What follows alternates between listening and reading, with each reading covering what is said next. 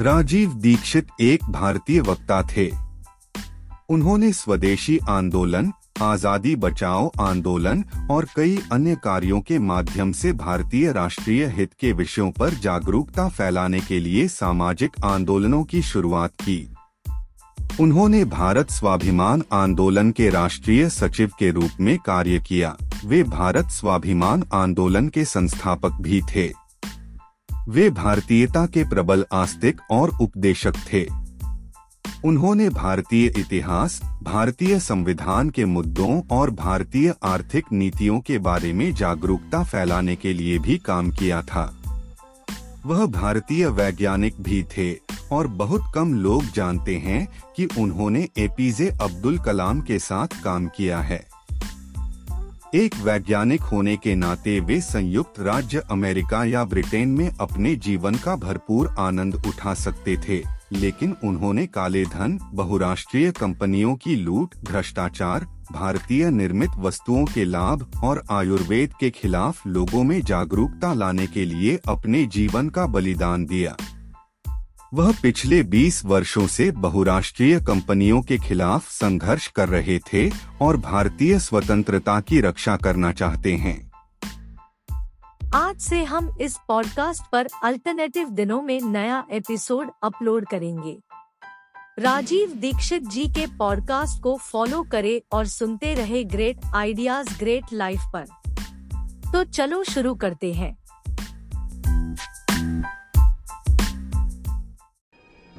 मैं भारत को भारतीयता की मान्यता के आधार पर फिर से खड़ा करना चाहता हूँ। उस काम में लगा उस काम में लगा दूसरा पित्त का हिस्सा, पित्त का हिस्सा बहुत क्लियर है, एकदम स्ट्रेट फॉरवर्ड है कि घी ज़्यादा खाएँगे, पित्त आपका हमेशा सम रहेगा।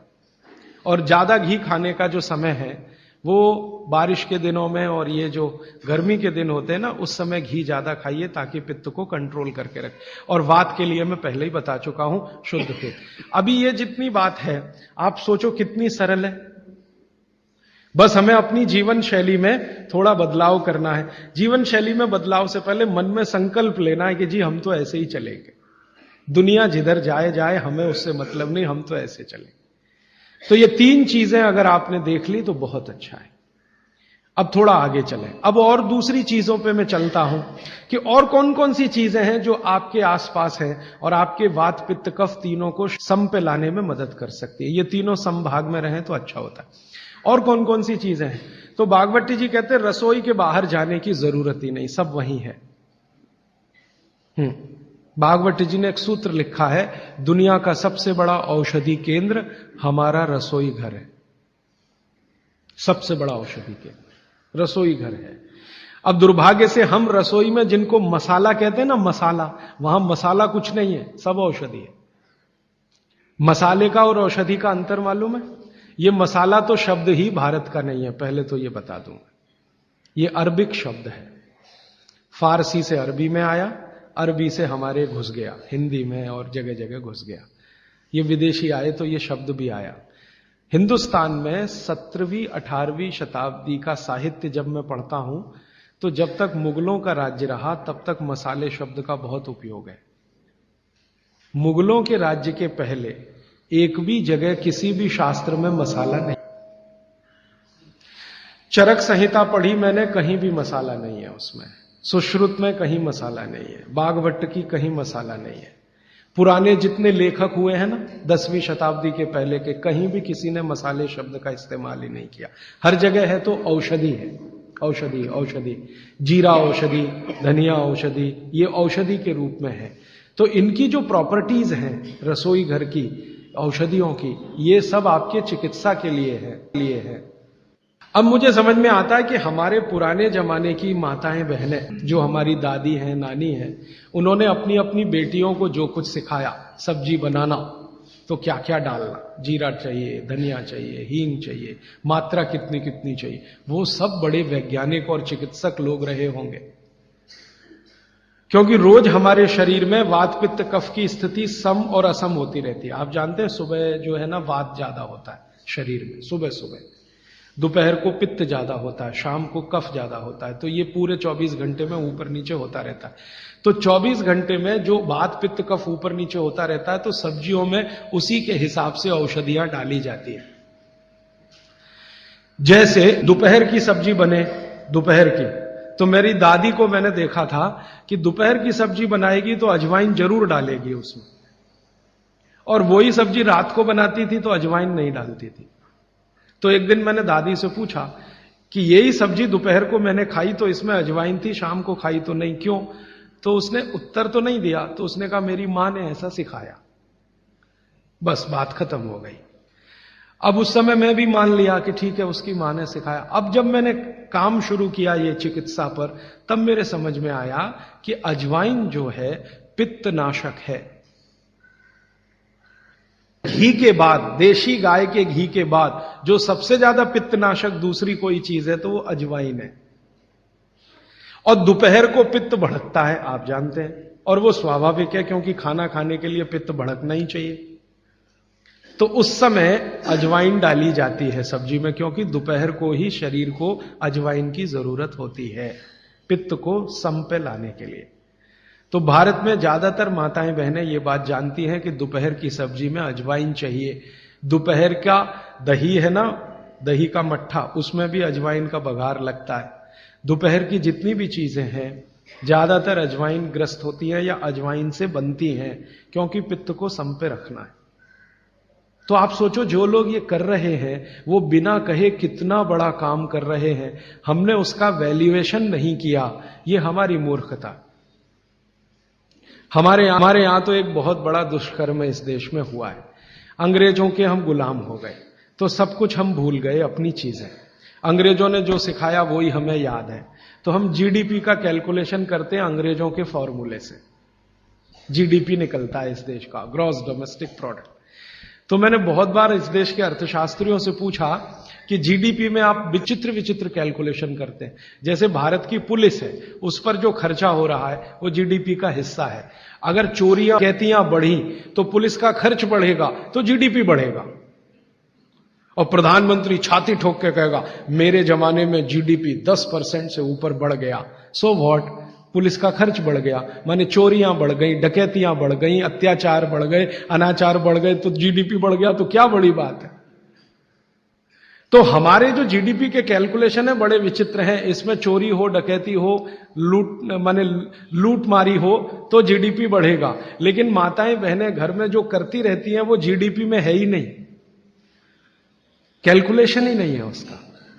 भारत सरकार कोई कैलकुलेशन नहीं करती कि किसी माँ ने एक किलो पापड़ बना दिए।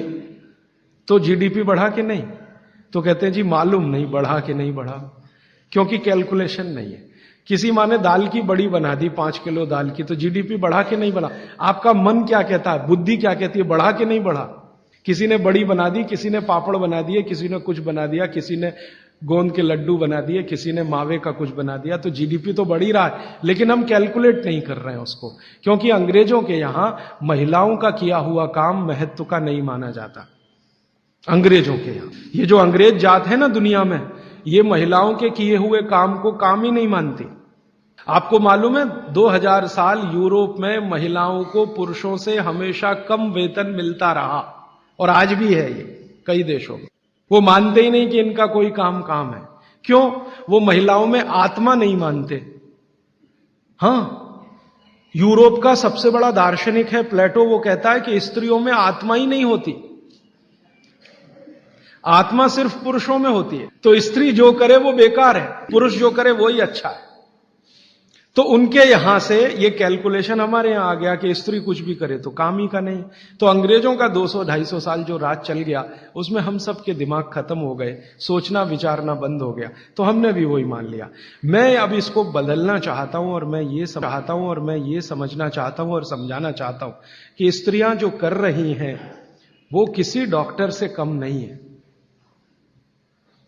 बस अंतर इतना है कि डॉक्टर को आप फ़ीस देकर उससे एडवाइस ले रहे हैं। हमारी दादी नानी फोकट में वही एडवाइस दे रही है। धनिया खाओ, जीरा खाओ, और ये अजवाइन खाओ, आपके पेट की गैस खत्म हो जाएगी। और ये साढ़े तीन हज़ार साल से वैसे का वैसा ही है। अजवाइन खाओ तो गैस खत्म होती है। कभी भी आप करके देख लो। आप में से किसी को भी बहुत गैस बनती हो, पेट में एसिडिटी की तकलीफ़ हो, आज से शुरू कर दो आप। खाना खाया तो उसमें ध्यान रखो, अजवाइन ज़्यादा रहे, दाल में, सब्ज़ी में, वगैरह वगैरह। और अगर नहीं कर पा रहे हैं तो खाना खत्म करते ही थोड़ी अजवाइन खा लो। अजवाइन ज़्यादा तकलीफ़ ना कर दे, उसका बैलेंस है काले नमक के साथ। तो थोड़ा अजवाइन और काला नमक मिला के हर खाने के बाद खा के देख लो। तीन दिन में ना आपकी गैस बंद हो तो आप जो कहो, मैं हारने को तैयार। ये गारंटी मैं नहीं दे रहा हूँ, ये गारंटी अजवाइन दे रही है। मेरी गारंटी नहीं है, अजवाइन की गारंटी है। तो वो कहते हैं बागवट जी के पित्त को सम रखने के लिए हमारे रसोई में घी के बाद जो दूसरी चीज़ है, वो है अजवाइन। अब एक और बताता हूँ अपने स्वयं पाक घर में ऐसी ही एक बहुत अच्छी औषध है। उसका नाम है जीरा। जैसे हलद है, वैसे एक है जीरा। जीरा बहुत अच्छी औषध पित्त के जितने भी रोग हैं आपके शरीर में, ये सब जीरे से ठीक हो जाते हैं। पित्त के रोग आप सब समझते हैं। पेट में गैस बनना, पेट में जलन होना खट्टी खट्टी डकार आना, भोजन का पचन नहीं होना इनडाइजेशन होना वॉमिटिंग होना बार बार उल्टी होना वॉमिटिंग सेंसेशन होना नौसिया होना, ये सब पित्त के रोग इन पित्त के रोगों की सबसे अच्छी औषध है, उसका नाम है जीरा। जीरे को ले लीजिए, आधा चम्मच, और आधा कप पानी ले लीजिए, उसमें मिला दीजिए। पानी को खूब गर्म कर लीजिए, पानी को फिर ठंडा कर लीजिए। ठंडा करके इस पानी को चाय की तरह से पी लीजिए, और जो जीरा उसमें है, उसको चबा के खा लीजिए। तो नियमित रूप से अगर सुबह सुबह आपने लेना शुरू किया तो ये जीरा पित्त के सभी रोगों को आपके शरीर से बिल्कुल दूर कर देगा। गैस बनना बंद हो जाएगी, खट्टी डकारें आना बंद हो जाएँगी, भोजन की जो अपच है, वो ठीक हो जाएगी वॉमिटिंग सेंसेशन बिल्कुल ठीक हो जाएगा इंडाइजेशन बिल्कुल ठीक हो जाएगा। ये सब बीमारी पित्त से संबंधित जितनी भी हैं, जिनको भी कहते हैं ना, पित्त बिगड़ गया है, पित्त बिगड़ गया, उन सबको बोलिए जीरा खाए। एसिडिटी वही पित्त बिगड़ा। एसिडिटी भी पित्त की ही खराबी है। तो जीरा बहुत अच्छी औषध है।